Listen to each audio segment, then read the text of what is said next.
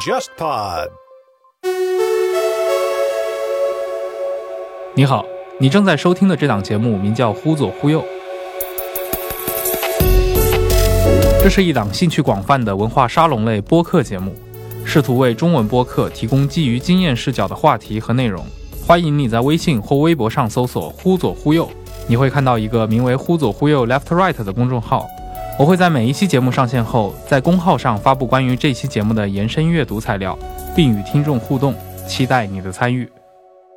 各位听众，大家好，欢迎收听这一期的《忽左忽右》，我是陈远良。今天来到深圳，找了一个我的朋友啊，来录一期节目。史哲博士，非常高兴啊，跟我的朋友啊陈远良坐在一起，坐在我的办公室里面。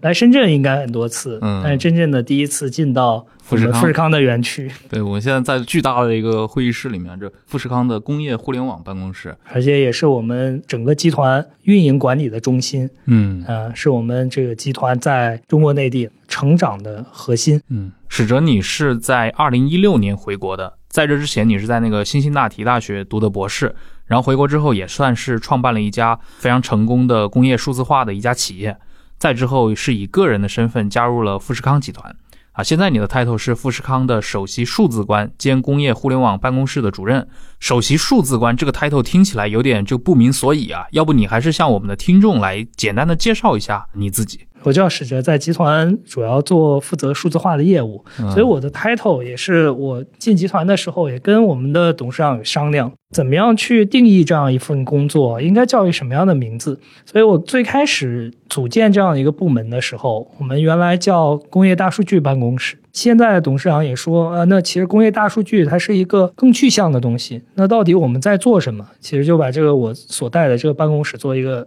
更名，也像陈远良刚才讲的。我们叫工业互联网办公室。那工业互联网呢？其实现在这个题目也很火，它其实就是一个更加宽泛的一个课题，希望通过新的技术带动整个制造业升级。但是实际上这部分工作呢，到底做什么？其实叫数字化。所以我也跟董事长提议，我应该叫数字官。他说好，那你就做首席数字官。所以我现在叫首席数字官，那是一个更火的题目。大家去外面搜，什么叫 Chief Digital Officer？那我们原来大家都会理解说有叫 CIO，对，有做 CEO、COO。那传统 CIO 大家叫 IT 首席信息官。那到底数字和信息当中的区别是什么？我我个人理解，IT 是一些企业数字化的基础，但是数字是基础之上。需要跟业务结合，跟我们的未来发展结合的一个大的方向。所以很多我们在讨论说数字化转型，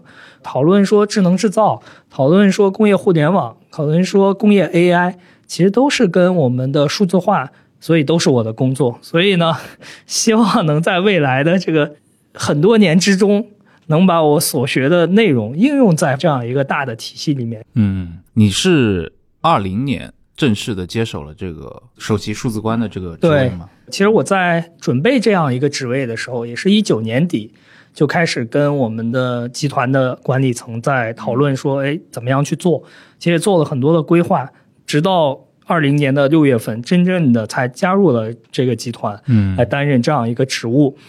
在刚进来的时候，也考虑了很多应该怎么样去做。到底这样一个大的公司，今天我们也去园区里面参观了一下，门门类很多。这个园区好像。我听你们，包括你们办公室的人也介绍嘛，就是鼎盛时期有四十万，可能包括了这个龙华园区和观澜园区两个大的园区都在深圳。现在可能有个十万左右的这么一个，应该有这样，还是有这样的 size 的一个规模。那这里生产产品有很多不同的客户，有不同的生产的级别，嗯，怎么样能用数字化的方法把这些人更好的贯穿在一起，真正让我们的生产变得更好，这是一个很大的一个命题。这个我们今天这期节目就来好好聊一聊，因为其实制造业一直是我很感兴趣的一个领域嘛。但是在这块得找到一个人来能够，他有一个比较概览性的，同时呢又能够很实际的接触到这种工作的一线，那正好对吧？作为富士康的首席数字官，我觉得你还是挺适合来互左互右聊聊这个话题。我们探讨的是一个就是关于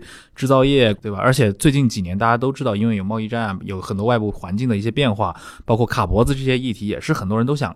了解的。那么我们这个节目其实过去不太涉及这个内容，也是因为我我一直在寻找有没有好的一些嘉宾啊。正好我后来就想到，其实你非常适合，而且你也不是说你是在作为一个像我们传统制造的人，对传统理解的这种从制造圈子里面一步一步成长起来的这方面，其实可以先给我们的听众介绍一下你的背景啊，你自己对吧？史哲博士，你。前面其实已经有了一个很成功的企业了，希望他不要在短期之内出问题。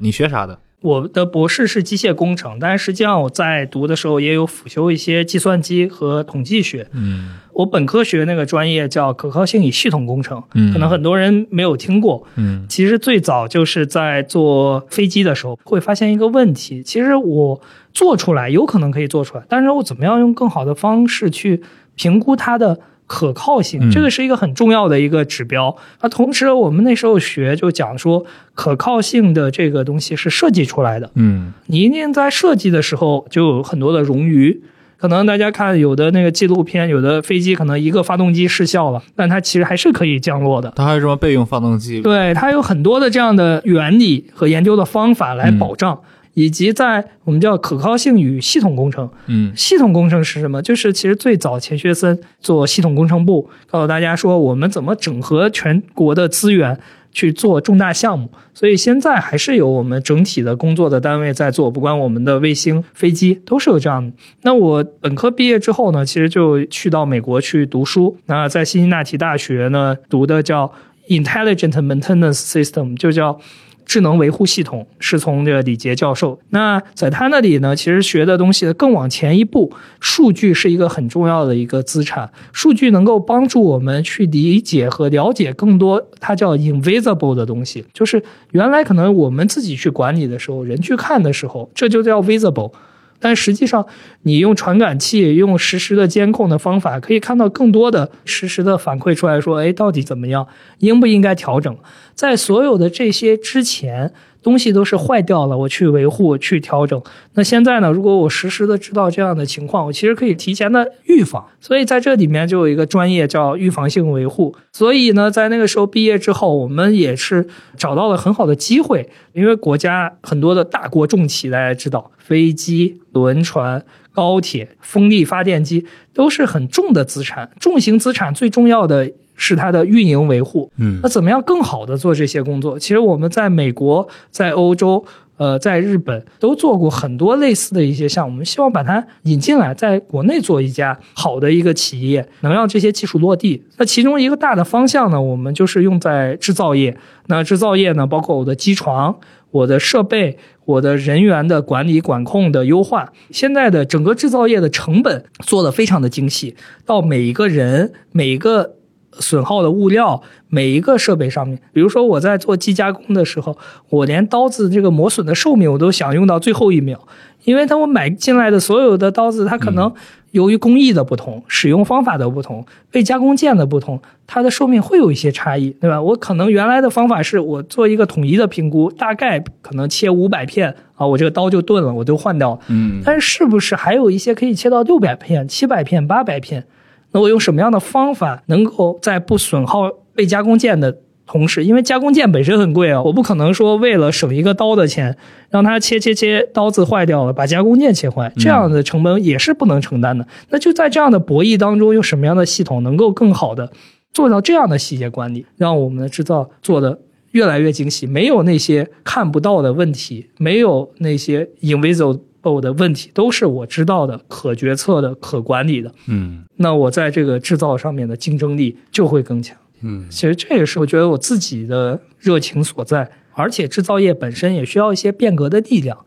刚才俨然也讲，很难得见到这样一个人坐在这样的一个位置讲这样的故事，因为我们很多同事都在集团很多年，二三十年。对，他们有着他们自己的能力，有他们的想法，有他们的历史。他们也需要新兴的一些力量跟他们去结合，带动这个产业发展。今天在园区里面见到了很多你的同事们，可能八八年就来深圳，或者九二年就来深圳了，啊，三十年过去了，可能就在同一家公司。包括参观你的那个自动化的这个车间的时候，旁边一一个管理者陪同去参观的啊，那位同事问啊，这台机器怎么样？用的 感觉怎么样？他说还不错，用了两年了。然后就说，哎，那你记得啊，等用到第五年的时候，你要告诉我一下。是的，这个我觉得在互联网公司里面很难想象啊，别说五年了，对吧？五个月以后我在不在这个公司还在不在？都都是个问题。制造业确实是，呃，很不一样。首先，它变得就不会有那么的快。对，因为它有一定的基础，这个基础在于我的技术是逐渐迭代的。它不是阶跃性的发展，它一定是在整个的框架不变的情况下，在做一些点的突破。您今天看到那个，刚好也是我们新引进的一些设备。所以一定会在一些标杆的产线或者试验的地方先去做验证，它满足一些技术指标之后会被放上去。那放上去之后呢，它也会时刻去追踪，可能一年、两年、三年的时候，它的状态是不是还会好？我的维护的成本是多少？因为我不可能只是说计算说这一台设备它买进来的成本，它还有后期维护的成本，life cycle cost 是多少？那我在这条产线上会不会影响到我整个生产出来产品的质量？嗯，那它的波动如果在后期影响到产品的质量，因为我们很多设备今天也看到做模具加工的，可能十年、二十年，日本的机器精度还是非常好。嗯，制造业对于我们来说就是这个样子。我要把我手上工具用好，但我也会时刻的去关注说怎么样还有更好的一些新兴的工具引进来。所以现在在整个市面上有很多做创新的公司，做新产品的公司，希望说能够用数字化、智能化的方法解决。原有制造业一些问题，我们也是非常高兴有这样的机会能跟他们合作，能把他们好的解决方案呃拿进来，那也让我们这个产业更有活力。但是实际上我们考虑的更多的还是你这个东西在长久跟我怎么样发展。我有很多供应商也是跟集团做了十几年的生意，持续的发展，其实也都跟大家是很好的朋友。那我们对他的信任就是我们共同合作的一个基础。所以制造业有一个自己的这个逻辑。那很多我有听到也说，希望通过一些方式去助力制造业发展，呃，去加速制造业转型。我个人也非常希望这件事情快速的发生。嗯，但是呢，怎么样不要弯道翻车？我们经常讲有些东西，呃，我们集团内部原来我们的国创办人讲，一个事情的策略，它包括三个内容：方向、时机和程度。那我们现在已经其实选定了一个方向，就是做数字化、智能化升级。那时机什么？其实就是在当下，因为各项技术都更加成熟了，成本都够了，我们可以去做改造了。客户那端也有需求，整个产业链也在发生大规模的革新。那程度是什么？就是说，我现在力度要做多大？我在不同的地方使多大的劲，然后共同的去发展。因为这一家公司有着大概一点二万亿的营收，有很大的一个产业的盘子。那怎么样？用四两拨千斤的方式，因为谁的力量在这里只有四两，不可能大到那个程度。怎么样更好的让一些好的技术、好的地方能落地？那我们一定要有一个很好的保证机制。今天那个同事他其实也是做一些设备的技术审核，他也做了十几年。所以在这个产业里面，谁做什么设备，在干什么，谁家好，甚至说谁家老板家儿子在哪上学，对吧？他都一清二楚。所以他们对这个产业的这个发展，因为从九几年大陆什么都没有开始。把电子制造业发展起来，因为深圳这个地方其实是电子制造业，我们觉得活力最大的一部分。对，可能这里面有百分之八十九十的人都是在富士康上过班的。我以前就见过一个，帮呃我另一个那个 就是我们的客户啊，做他们的品牌播客的时候，当时有一个嘉宾，他其实就是做这个自己的耳机嘛。嗯，那他耳机在国内的市场现在已经做得很成功。但是他在创业之初，他是给小米做这个耳机的这个代工。在之前，他其实就是在富士康，对对对，生产条线。你会发现，他们台资的这个制造业企业在以华南为中心，对吧？这个大湾区这边确实是培养了非常多的制造业这块的人才。所以你有没有发现，他们其实管理逻辑上面、经营逻辑上面也有类似、高度相似，也有很多相似部分。对，其实我认为这家公司它呃结合了几部分吧。轻易的管理在这里面很重要，这一部分很多是学日本人的，嗯，但是我们也有大陆的管理的方式，又有海外美国人的客户，把这些美国人用系统性管理的这种思维，其实这是一个结合体，形成了一个我们这种台资企业的一个经营管理的理念。嗯，其实我回到一个可能我们的听众或者说大部分的其实中国人对于制造业。嘴巴上讲的很多啊，但是熟不熟悉其实又是另一回事儿。啊，你觉得现在风头最盛的当然互联网嘛？你觉得互联网跟制造业这两个行业区别是什么？因为现在也越来越多的互联网公司开始进入制造业，最典型的最新的一个浪潮就是造车。对，可能最早的几年，像李斌也好像小鹏也好，嗯，最近一段时间，这个雷军雷老板他也亲自下场了。我觉得这个问题，我其实也有一些思考啊。其实我们也跟很多互联网公司有过沟通和合作的机会，腾讯呀、阿里呀，甚至说京东，前段时间，腾讯、华为是发了个声明说不造车。对，做智能制造，他们希望把他们的这些技术平台啊、数字化的能力导入到这些做这个 to B 的解决方案和 service。他们可能希望说自己变成一个新的 SAP，嗯变成一个新的这样的一个企业。但是实际我自己在考虑这些问题的时候，因为我在美国读书，然后又在欧洲也有去做上班，那看到他们的制造业的企业的情况，其实不管什么样的行业，我觉得很重要一点是它产生的价值，对吧？它给人带来的这种幸福感在哪里？我们的制造业其实一直在讲说，我们需要制造业转型。其实转型的一个核心的目标。我们就是说要有更多的利润，让人过得更舒服。我去看美国人，我觉得他们做制造，他就做得很高兴，因为它有更好的规范，有更多的利润，能让它在做简单工作的时候获得更好的回报。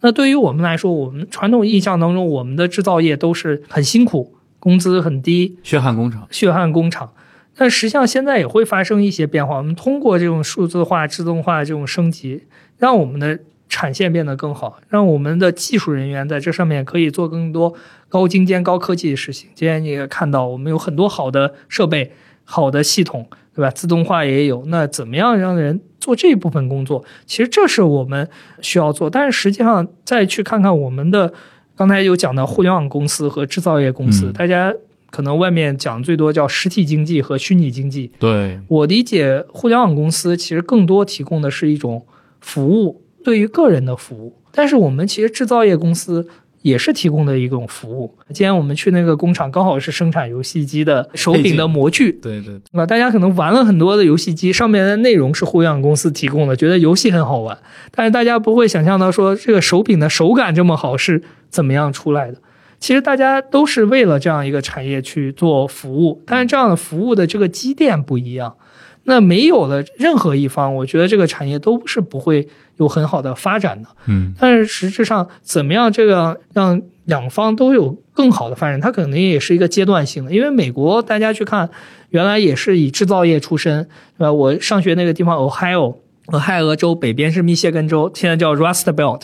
大家有可能看过那个美国工厂啊，福耀玻璃拍的，那也是在 Ohio 州。还有一个纪录片叫《Middle Ohio》中俄亥俄，讲的其实就是讲的就是那个通用汽车的一个工厂要搬出俄亥俄州的一个地方的时候，说搬到墨西哥的时候，当地居民的一个反应说，我从刚一毕业一个小女孩的时候就进入了这一家工厂，我唯一能做的事情就是在你的工厂的产线上面，自动化产线上干这个工种。嗯，那你现在要搬走了，你让我怎么办？我的房租怎么去交？这已经进入到一个社会学话题领域了。对，但是工厂最后还是搬走，因为他要去获利。我觉得这样的一个问题在哪里可能都会对出现。那美国经过了那样一个阶段之后，我觉得美国更多考虑说创新，嗯，所以说一些新兴的商业模式、新兴的科技都在它那里，他希望有更高的高利润的附加值。国内也是在追赶，其实我们互联网的这种服务已经超越他们了，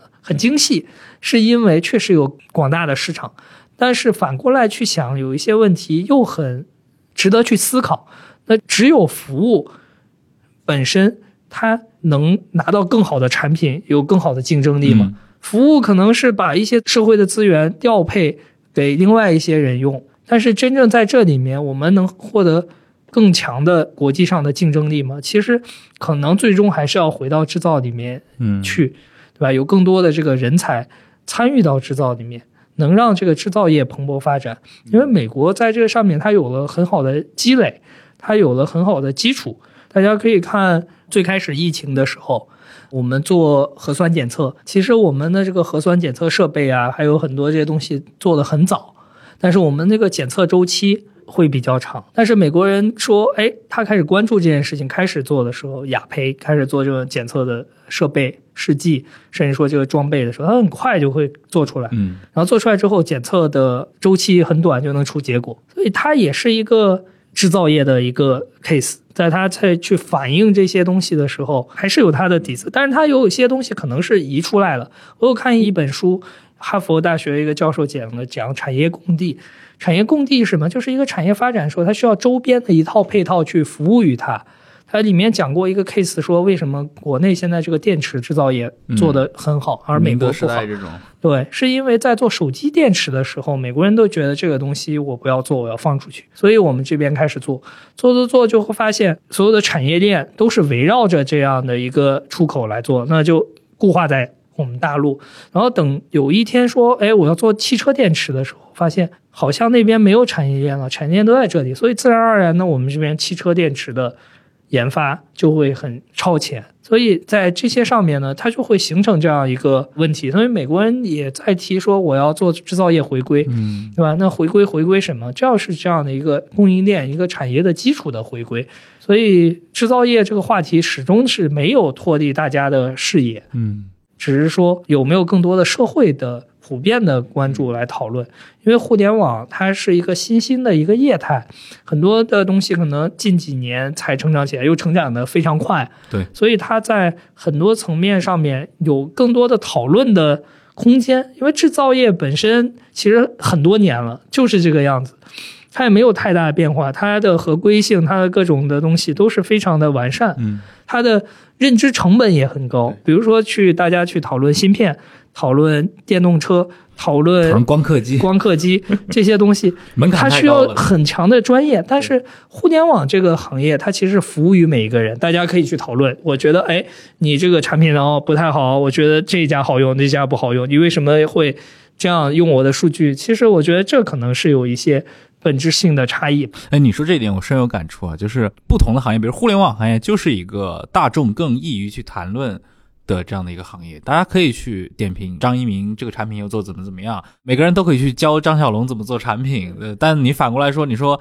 大家很难去指点一下郭台铭怎么搞制造业，它很深。其实对于大多数的人来讲，它是一个 invisible 的不可见的呃内容，而且整个这个全球供应链的这个复杂程度它有那么高。我进来这么段时间，都每天在学习，每天都有新的哦，原来是这样，原来是这样的事情出现，所以。对于很多的年轻人来讲，这个东西的学习成本非常非常高，可能我需要积累很长的一段时间才能在这个上面做 contribution。但是实际上，在互联网行业，你可以看到很多新的产品，可能是确实是那几个年轻人想到的一些方法，而且真的做出来了。嗯。而且今天你也看到，我们的产线上很多的设备、人员参与、物料、厂房这些所有的这些成本，是我造一个产品之前首先要积累的。我先有这样的 capital cost，我才有可能去一毛一毛钱，可能一块一块钱或者一百一百块钱把这个成本去赚回来，均摊在上面。它进入的门槛很高，制造业，但是。说互联网，可能我是几个人，我有一个很好的一个想法，我可以就用电脑，起码说先可以把它做上线。那我们做一个产品，从我们想做这本身这个成本就不是几个人可以 cover。我反过来说啊，就是刚其实我们讲这种差别，还是站在一个比如说作为管理层，或者说作为一个创造者的角度来谈互联网，可能确实是你敢想敢干更容易出头。最近因为我也发现很多互联网公司，过去大家觉得互联网公司就是轻嘛。轻便，但是同时那个资源集中度高。但是现在像字节跳动已经十万员工了，对，美团它的正式的员工可能数量级也还好，可能几万人，但是美团的骑手已经超过六十万人了。这个数量跟富士康的工人的数量已经差不多，差不多。它也是一个大的工厂，对啊。你作为年轻人来说，我可能觉得我送送外卖挺好的，我干嘛还来富士康这种接受受管理？对对，接受管理。你们以前还是军事化管理吗？我也是考虑过这样的问题啊。其实文化建设对于制造业企业非常重要，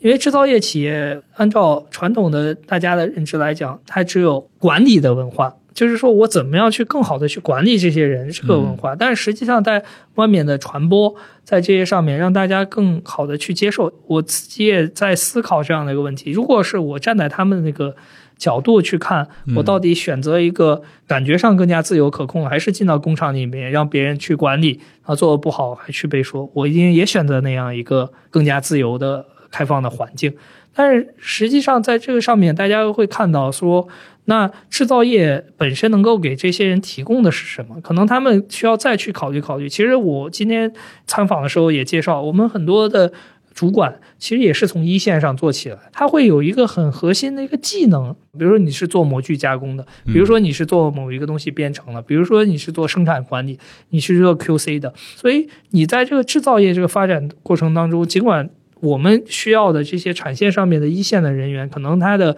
不需要那么高的学历，但是我们会逐渐的让你去在这个上面逐渐的去发展。哦，你你你说到这块，我觉得确实是我感受很深，就是因为我今天也看到嘛，就是传统制造业里面，它其实提供了一个上山通道，而且这个上山通道是可以给到那些，比如说你在教育上也不是最掐尖的那部分人的，他同样可以在这种最一流的制造业企业里面有一个上升路径。对，就是同样的一些人，比如说他可能，比如在你的公司或者在曹德旺的在福耀或者在另外一些制造业企业里面，可能当上一个中层，对吧？他可能纯粹是管理出身，或者最开始就在一线里面，可能高中学历。他如果去互联网公司或者我们今天所谓的大厂的话，他连拿 offer 的资格都没有。对，但是他在制造业里面，也许是可以发挥出自己的一个作用，并且能够实现一个个人也好、家庭也好，他的一个财富增长。而且甚至他发挥的这个作用，可能是反过来说，也并不是说互联网行业里面的这些高精尖人才就能替代的。你让一个阿里的随便拿一个 P 十出来管个五千个人，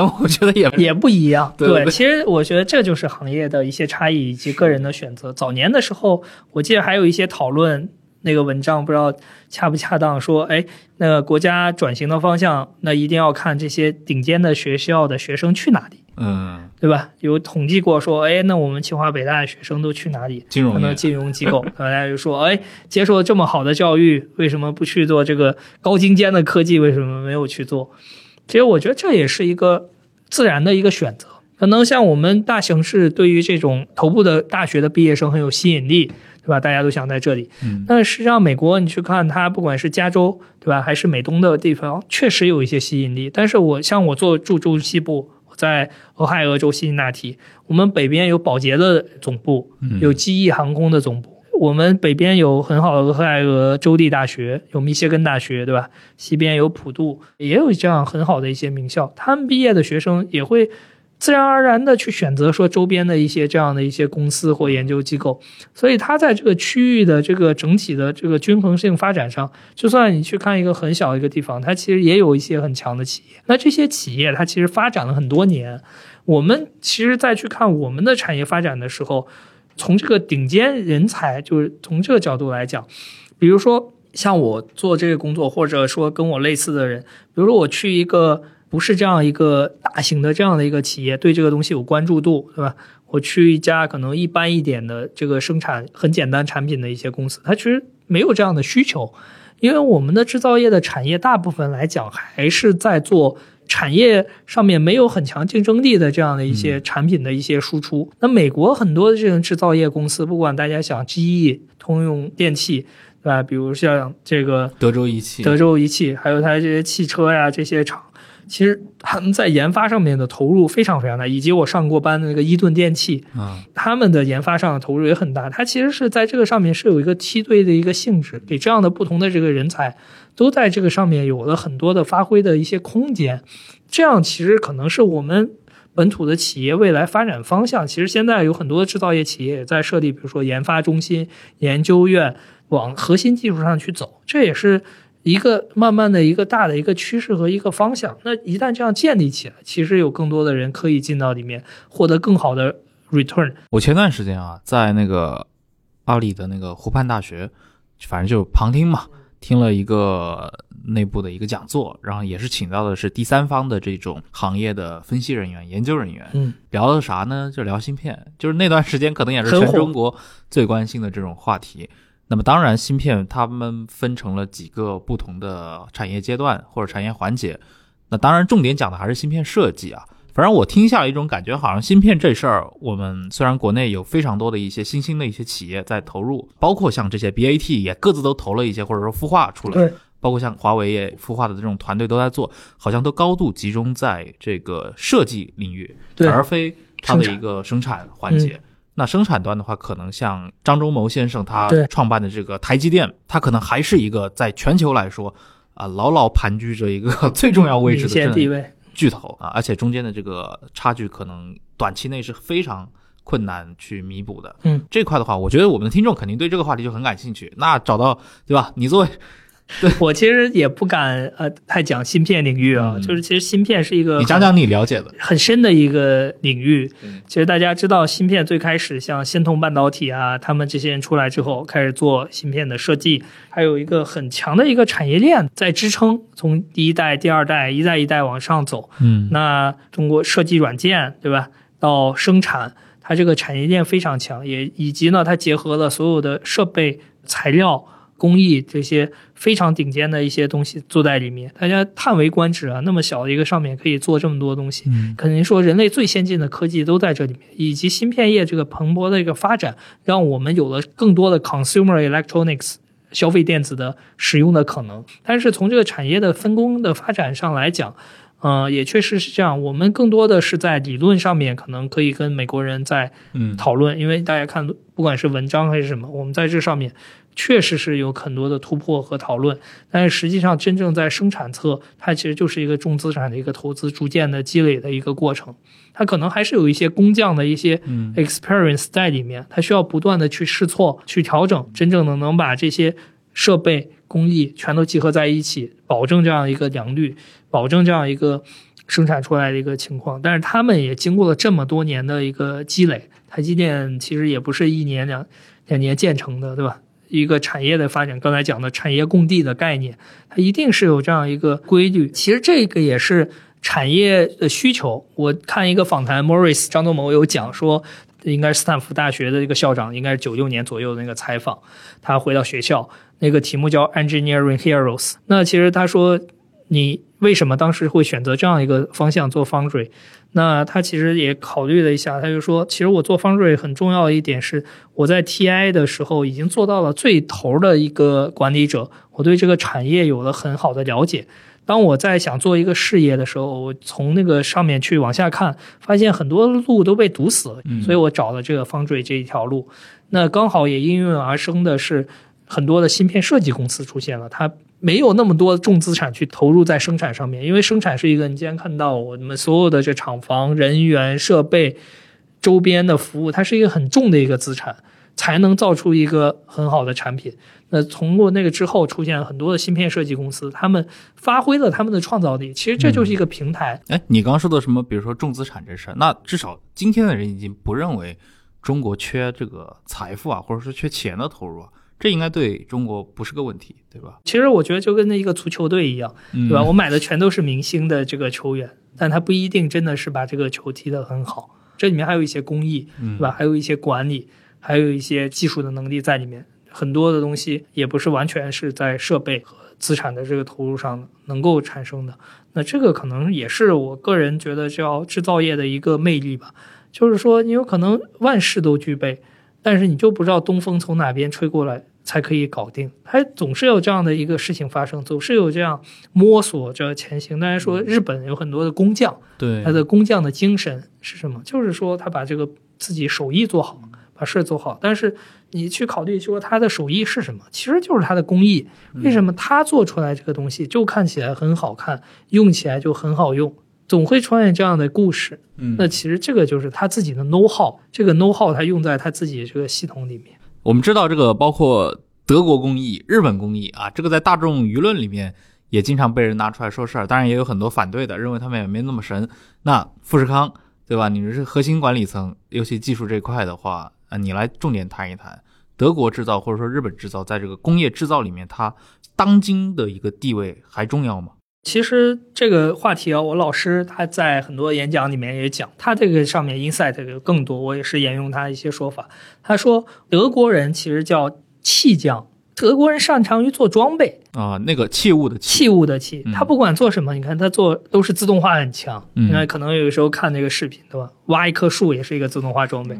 干什么都是做成一个自动化自动化的一个东西，所以它在这个上面的积累很好。所以德国有很多的这些很有名的一些公司，比如说像西门子，比如说像这个博士，嗯对吧？还有很多的车厂。包括像保时捷这种，当年是做军火，对，它在这个，上面装备都你德国大家印象是买一个德国东西不会坏，而且很好用，嗯就是这样的一个感觉很扎实。嗯它是把所有的它这些能力这些东西都做到设备里面去的。嗯那呢，日本人叫工匠，擅长于传承，对吧？人的这些管理，你看我们很多这个人的管理精益啊，很多人都是从日本人这里来的。嗯他把这个工艺在这个人的手上做得非常好，但是实际上日本人的设备也做得很好，但是和德国人来相较，日本人的设备更加的实用。就是我们说起来更实用，就物美价廉，比德国人更强一些，德国人更贵。你们应该也采购了大量的这些德国或日本的这些高精尖的设备，对的，德国也有很多，日本也有很多。但是我们很多的一些工艺啊，一些东西可能是源于日本，所以我们的日本装备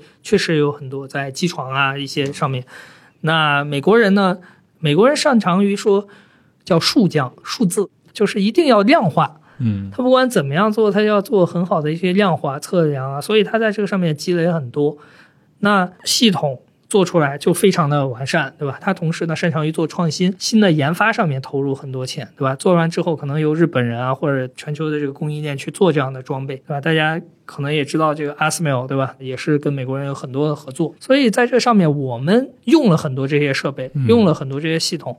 那一定是博采众长，把他们的东西用好。那慢慢的，我们是希望说用更多的这个本土的这个设备去替代，嗯对吧？一是它靠近供应链，二是确实在成本上面有更多的优势。那可能我们在应用技术上面确实比他们好，因为我们有很大的生产的场域和需求，但是在核心技术上面的差异还是蛮大。他们之间其实是在产业发展的布局上不同，但是他们的基础能力我觉得都是蛮强的。通过一个产业就可以直观的感受，比如说就像汽车，嗯德国车大家觉得结实，那日本的车大家就是实惠经济，对吧？那美国的车厂大家都觉得就是粗放肌肉车，所以在这个上面造就它其实在我个人理解工业上面的差距。但是我们的比如说汽车来看是融合了这些，希望把这些好的地方都融合进来，做成自己的一套。但是在这个融合的过程当中，我们自己的特点，我们自己的核心竞争力，那只能我们自己去把控。可能还没有发展到能够形成自己性格的这个阶段。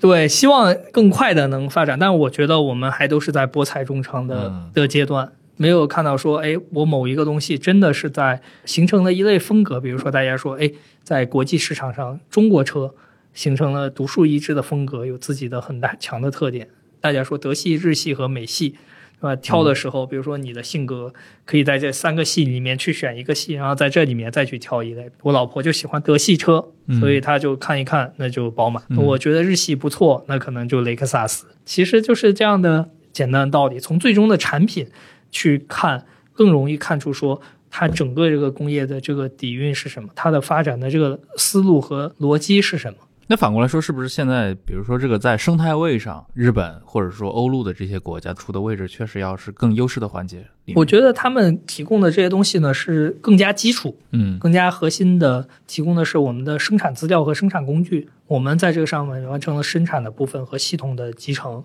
大多数的产业好像是这样的一个态势。嗯，过去觉得啊，中国没有专利，然后专利都是让这些欧美给赚去了，或者日本啊，然后我们从事的是一个代工，就相对来说比较低端的产业。但其实只是纯论代工的话，或者作为世界工厂，依然是有自己的一个优势可以被提炼出来的。对那我们当谈的这个问题的时候，比如说像富士康。它其实就作为其中一个代表嘛，你们每年营收一点二万亿这种量级，包括在中国内地雇佣了百万级的，像这样的一个体量，它一定是作为中国制造的一个代名词来呈现的了。那我想知道，就是按我们刚刚聊的很多的一些看法啊，比如说咱们这个制造业在当今世界整个的生态位上，其实还是处在一个中上的一个水平，它前面还是有一些顶级选手的。那么你富士康的优势到底在哪呢？或者说这类巨型企业它的优势靠什么来聚集呢？其实通过我这段时间我的感触啊，就是个人的，可能不代表公司的一些想法。我觉得这家公司很厉害的一点是，它可以很有效的组织各样的资源，去做出一个让大家都满意的一个产品，就跟这个考试一样，在规定的时间下，用最快速度、更高的品质完成这些问题，交出这份答卷。嗯，所以这也是为什么那些最头部的这些品牌企业，往往最终会选择像富士康作为自己的一个代工厂。因为他会去考虑说我的成本、我的交期，嗯以及我对最终产品这个出货量嗯的考量。很多人问我说：“那数字化转型为什么要做数字化转型？”其实我也在思考，站在十年前，我站在这家公司，别人说：“哎，我的工厂要升级改造，那有可能是自动化全面的去嗯推动。那站在现在，到底产线怎么升级、怎么改造？我们认为一定是数字化和智能化的手段更多的融入，把这个管理做得越来越精细，把这个上下游的这个协调、统一的这个优化做得反应越来越快。以及把好的技术更多的引入到我这个生产管理的这个单元来，让我的这个生产能够有更好的提升，我就会有更快的反应速度，大家叫 flexibility，它的柔性要更好。嗯同时我又有大量量产的管理的能力。那其实这是一个经常我们会遇到说两个方向是相悖的。其实大量量产其实就是不要柔性，对吧？你最好就是全是定制的设备，一定会量最大。但是呢，你又会遇到说，我如果这个投资下去换产品啊，换这个东西说，我要符合市场的需求、客户的要求，要不断的去调整。那在这个中间，怎么找到一个这个结合点？所以你们还是去拥抱这种柔性的一个，我们一定是要拥抱，因为我未来的产品的形态，未来产品的发展，一定会是越来越快速的迭代这样的方式，甚至提供更个性化的更个更性化的方式，对吧？你看这一回很多的这些我们的客户发布的产品，它的形态、色彩很多都有很多的这个变化，对吧？它就 variation 越来越多，我们来去看，一定是这样的一个方向。因为我所谓的柔性化，它其实包含了你的管理能力在里面。嗯因为你管理能力够好，你才能去满足这样的柔性化嗯的部分，在又满足柔性化的同时，又能做大量的量产，这不是就是一个很难的一个题吗？还是刚刚最早说的那句话，我们的策略包括了方向、时机和程度。嗯那方向是这样的一个方向，那我什么时候去做？我做到多彻底？那这个就需要经营者来去做一个判断。嗯，你刚提到了，其实你们要自己做判断，因为你们也是跟那些其他的一些最一线的消费品品牌是捆绑在一起的嘛。比如说像苹果的著名的这富士康的客户，那反过来说，你们的这种判断和这些呃作为品牌本身他们的这个判断之间如何发生交互呢？其实这个问题也非常好，就是我和我的客户之间永远也是一个共同进步的关系。怎么样，在他把产品做成这个样子的时候，我们还能用全世界的这种好的供应链，真正的把这个产品做上市？我怎么样在品质的保证下做好大量的量产，以及在保证你的价格？其实，在这个上面呢，客户跟我们一直都会有很多的讨论，而且这个产业链也是动态在调整的。那在这样调整的过程当中，这两家头部的企业就会形成一个对于供应链的一个产业链的一个要求和嗯发展的方向，它本身就是这样形成的。它不是任何一个个体单独性，不是说我说该这样做，也不是他说该这样做，而是在这样的一个共同发展说好，我们一起这样做。他获得了消费者的认可，我们获得了生产这样一个优秀产品的一个机会。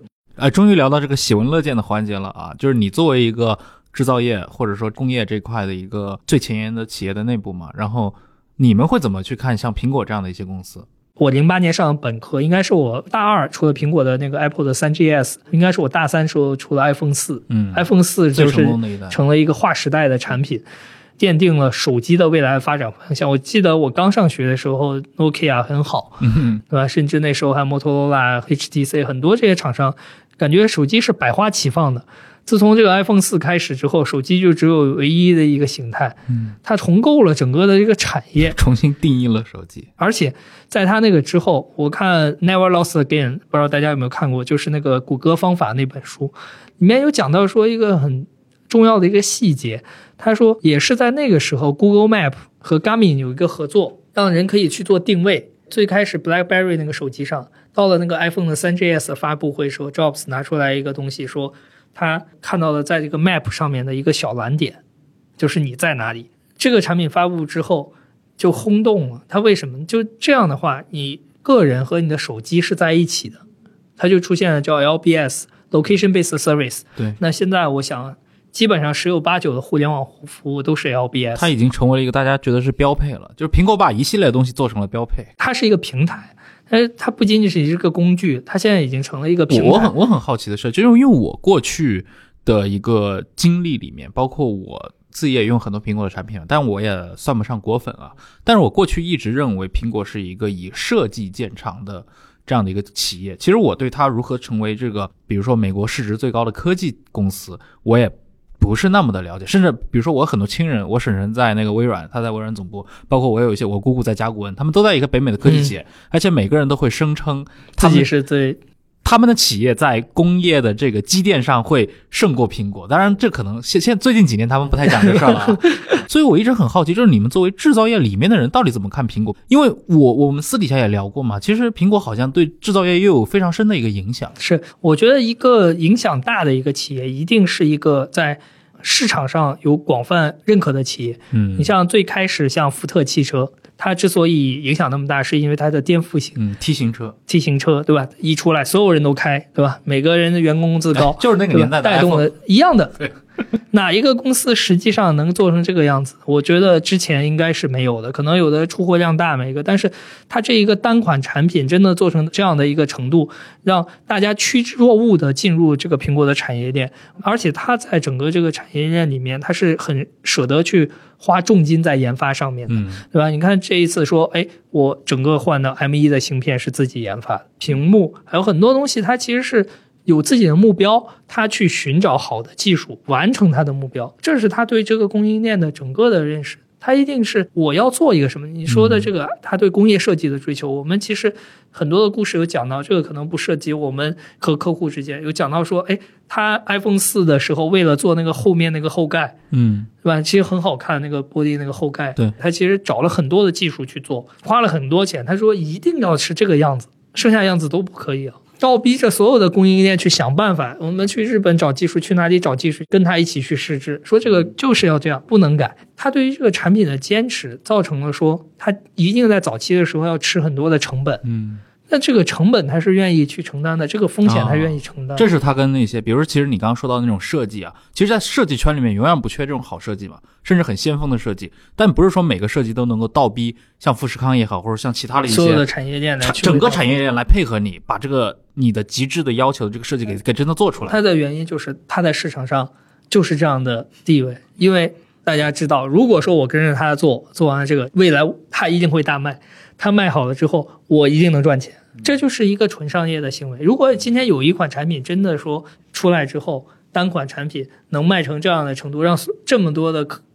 这个这个人，对吧？大家就说 iPhone 是肾机，对吧？割了肾也要去买 iPhone，能成为这样的一个品牌的一个象征的话，它也是产业链的龙头，它也会带动产业链的发展。为了做 iPhone，苹果可能是手机上面，我也是听到故事，有一个机家的一个产品，要买很多台的机架设备，真的是买活了很多机床厂。那如果说苹果说它不是这样一个工艺，我不做这个东西，那可能就不需要这么多机床。嗯其实这就是产业链发展和结构，对吧？你看现在大家蓬勃发展的，比如说前一段时间是这个摄像头，对吧？就是因为这个手机摄像头越来越多了，用量越来越多了，所以这个相关产业就会发展。那以及在屏幕上面的，大家到视网膜屏到各种屏的这种需求，它一直在追求说这样的一个大的方向，那产业链就要配合的。其实现在你看电动车也是这样，很多的这个电动车的这个供应链公司也在蓬勃发展，因为车的出货量越来越大，大家看到了未来的这个发展趋势，所以在这样的一个产业里面，我觉得最重要的还是产品的能力。怎么样把这个好的这个产品做好，让市场认可？那这家公司所做的所有的东西，一定能引领产业的发展。其实 Microsoft 做过这样的事情、嗯 w i n d o w s 确实是引领了这个产业的发展，大家这个生态都配合它，它在这个里面。但是你说在这样的一个新的，比如说手机、移动终端这样产业，可能它在这个上面的话语权就没有我们说 Apple 这么强，在市场上起码。那华为呢？华为其实它也是，它有自己的客户的群体，也蓬勃的发展，带动了很多产业链。它在这一款单品上面的成就也是很高的。但是华为的成长，我个人认为它有一个好的方向是产业链较为成熟的。嗯，它不是那种开拓不一定是他培养的，嗯而是他是把已有的做了更好的一些整合和发展。整合起来了。但是实际上，苹果有一个很大的特点是，苹果是有自己的 OS，有软件有硬件，呃，对，这个是它很重要的一点，就是苹果的软件也是非常的它的软件配合它的硬件，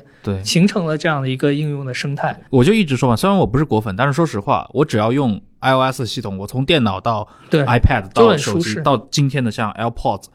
全套的，你再让我切换回一个微软的某个系统，或者切换到安卓的某个系统，那确实就就它就是这样的一个能力，因为它在这个上面的投入，iOS 可不是一一两年开发的，也不是十年开发的，它经过了很多年的迭代，嗯，它是一个持续精进的过程。其实我觉得我们很多的这个企业做产品的这个企业也是在考虑说我长远的发展，但是长远的发展只是说我现在在规划，还是我在做，还是历史的这个选择让我有这样的机会去做，那可能还需要更长的时间去积淀、去发展，大家才能看到最终的结果。现在也不能说你成功还是不成功，一定是这件事情发生了，你再回头看，哦，那个时候你真的是非常成功。但是站在现在这个角度看，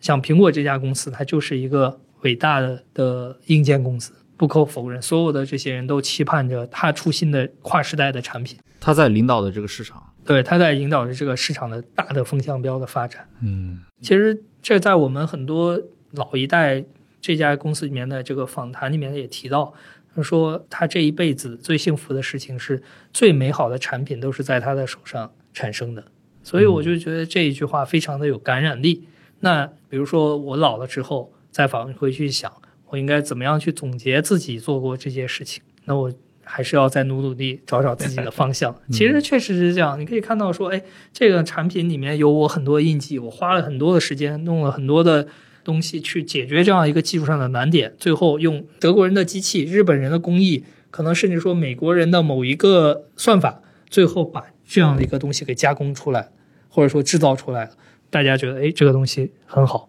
确实是你在这个上面有很大的 contribution，嗯，那会让人觉得，哎，我这份工作在获取经济报酬的同时，又获取了整个嗯自我的满足。我觉得这个可能对于制造业来讲是一个很有成就感的事情。嗯，你既然说到这个，我们可以来聊企业家和他们缔造这个公司啊。我觉得也是二十世纪最后的这几十年历史上很特殊的一个现象，就是崛起于以中国台湾这么一个岛屿上诞生了几个这样的世界级的工厂或者企业。你说台积电也好，这跟张忠谋高度绑定的啊，他也是算定义了这个半导体的这个产业结构，产业结构都是可以说，它就是一个直牛耳的公司。你包括像富士康，对吧？全世界最好的这些硬件设备中的大半在这个富士康的工厂里面被生产出来，而且一直被人受到信任。这个为什么会在九十年代下半叶就有这么几个？嗯，你说像你们郭老板也好，或者说像张忠谋先生也好，这样的这样的人物出，身，对他其实很难。我们今天回看，他不太像一个小岛上能够长出来的。其实他俩的出身，大家如果去仔细研究，对吧？Morris 就是一个优秀的研发人员，哈佛、MIT 毕业，对吧那？我们这个呃郭创办人，其实他学历什么呀又没有那么强。从我现在来看，为什么他们能成功？我觉得有一个很重要的一点是，他对于自己的这个核心的这个业务是有很强的判断，以及他对于自己判断的这个坚持，这个是很重要的。嗯不管说风向是怎么样去变的，产业上是多么的难，然后自然而然跟着这个产业的大发展，其实他们也是要感谢电子制造业的大发展。其实你既然有看到说机加工，或者说这种传统的这种机械的这个产业，好像没有太多的变化，可能十几年、二十年前的机器还在用，但是电子制造业、电子这个东西本身的蓬勃发展，带来了很强的进步。我可能电脑的机壳还是这样机壳，但是里面的东西已经变得千差万别了，对吧？这样的一个蓬勃发展的一个产业，塑造了这些可能是这些英雄。那这些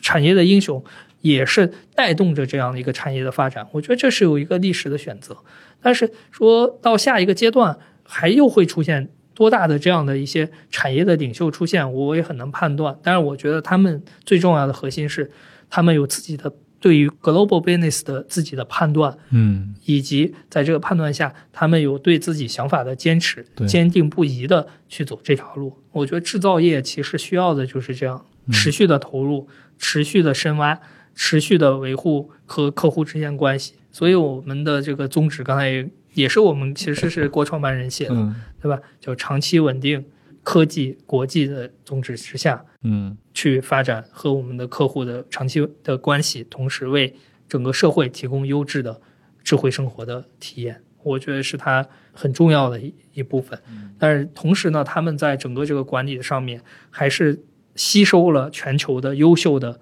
技术能力，嗯。有一个他们自己的判断的同时，善于去吸收、整合这样的优秀的资源，发挥每一个地区的优势，做成一个很大的产业，这是他们非常非常厉害的地方，也是因为他们在这个产业里面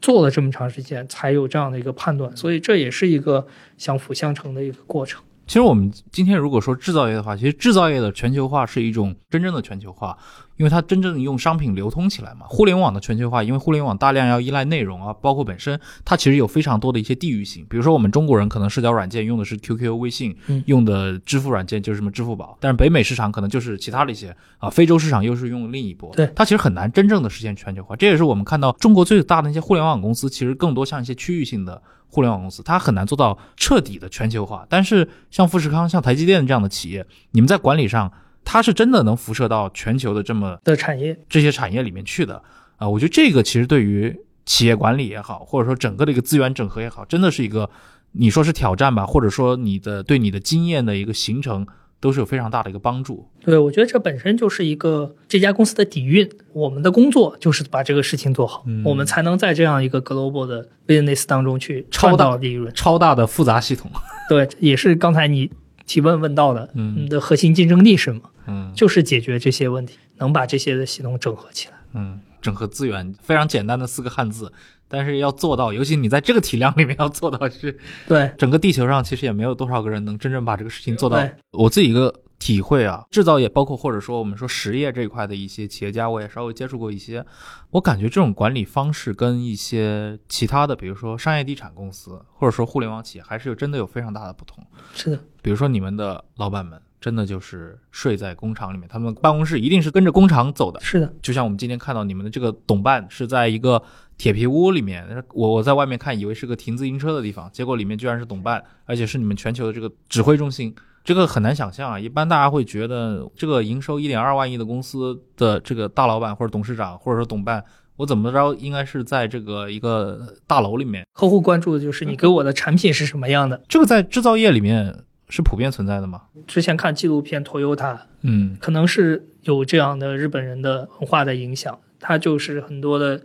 管理者，他一定让你在你的管理的环境里面去。嗯那你生产制造的厂房就不是那样 fancy 的东西，以及我们经常去的地方，其实旁边也没有那么好的大楼给你，嗯你要实时的去反映现场的情况，实时的去了解情况，你只能在这样的环境当中去，那习以为常，就是这样的一个文化氛围。那可能有一些制造业企业，它有很大的 corporate 总部基地，对吧？其实美国有很多研发的机构，我们其实有一些研发单位，因为今天主要还是了解生产单位，对，那研发的单位有可能是可以有不同的这个找个 CBD，好像也不是特别适合制造业企业。呃，不管从美国或者说欧洲的这些公司来看，它确实也都是非常的朴素。它可能有一些 global 的 business corporation 的 operation 的 center，它可能是在一些好的一些地方，或者它的投资机构啊，或者它的这个呃 investment 这些。之前刘怡提炼的那套管理模式传播链真的非常有意思啊，可能就是日本的那一代的企业家啊稻盛和夫，或者说那一代人，他们把过去旧日本帝国陆军的那套大本营的制度挪移到了日本企业里面来，做生产管理，然后他们用指挥军队的这套方式来改变整个的大型企业的一个管理模式，最后影响到了或者辐射到了整个的东亚乃至世界的这套，是的，是的，因为制造业最早那个年代肯定没有这么多自动化，没有这么多测量的设备，就指挥人嘛。我就指挥人，我怎么样让人尽可能的标准统一、思想统一、节奏统一，这可能是他们那时候最好的选择。可能到下一个年代，设备越来越好了，系统越来越完善了，我还是不是需要这样子的去管理？那我可能也在考虑说，是什么样的方式能够更好的去做，这也是我们需要去考虑的。那那个时候，我觉得可能就是马克思描述的那个将来的人为机器服务。现在已经有很多了，嗯人机融合的，就是机器来做，对吧？嗯教人怎么做，人去配合一下机器上下料。嗯主要的工作由机器完成，嗯但是人去做更多有创造力的嗯，研发型。对。但毕竟制造业它是一个跟呃整个的社会捆绑更紧密的一个行业，它可能还不像过去我们认为的互联网。其实今天互联网也有点这种趋势越了。捆越深，对，当字节跳动已经养了十万人的时候，甚至将来可能会出现有一百万人员工的这样的互联网公司的时候，不可避免的，比如说像企业社会责任这一块，有这么多家庭是围绕这些企业的运转而生存的。但是你自动化的一个未来去人工化，它也会形成一个新的挑战。对，其实我们也是在考虑说，这些做完之后，我未来的这些工人，我们其实也跟很多国际机构也在讨论，叫 future work，嗯就未来的工作是什么。其实我举一个很简单的例子，那很多早期做报表肯定是手抄手写，对吧？现在大家都会用 Excel，嗯其实它是一个工具的进步，让大家可以去用一些其他方式。可能原来我是操作一个机器人去写程序，那未来可能这个机器人放在那里，我用一个很简单的方式就可以再给它做完编程。我的工作就是做其他的，怎么样把这个整体结构设计的更好。嗯那它会在基础的一些东西改变之后，就跟开汽车，对吧？最开始，我记得我小时候，我爸还有讲过说，哎，开车是个技能，对吧？现在大家好像不这样了，对吧？对，嗯、而且最开车了。那个学驾校学的时候，很多人已经开始直接学自动挡。我就是直接学的自动挡，对，因为你已经没有这样的机会了。它通过这个整个系统的整合，硬件、软件的这个整合，让你这个东西操作成本降得很低，对，以后可能除非你是一个驾驶的爱好者，对你才会有这样的。对你那对于我们的产线上面也是一样的，基础的这些东西不需要这些技能了，你只要去考虑车往哪儿开的问题，把车开好。我觉得这样的场景已经发生在身边。那我们的工人现在其实经常也会用到 AI，用到大数据去分析产线上的良率，分析这些东西去调、去优化生产、去优化机器，这就是可能未来他们的工作。好，非常感谢史哲今天来到忽左忽右，跟我们聊了这么一大通啊，就是既关于他所做的这些事情，对吧？作为富士康的首席数字官做的这个像工业互联网升级、数字化升级这块的一些内容，以及他作为一个制造业内部的一个人士，然后跟我们聊了这么多，可能我们日常或者在这个节目里面，其实过去很少去提及的这些话题。啊，但我觉得其实这种接触、这种聊天还是很有意思的。那我们希望以后也有更多的机会跟他来深入探讨一些，比如说更具体的一些话题。对，我觉得这个是可以期待一下。谢谢，谢谢，那我们就下期再见，拜拜。拜拜。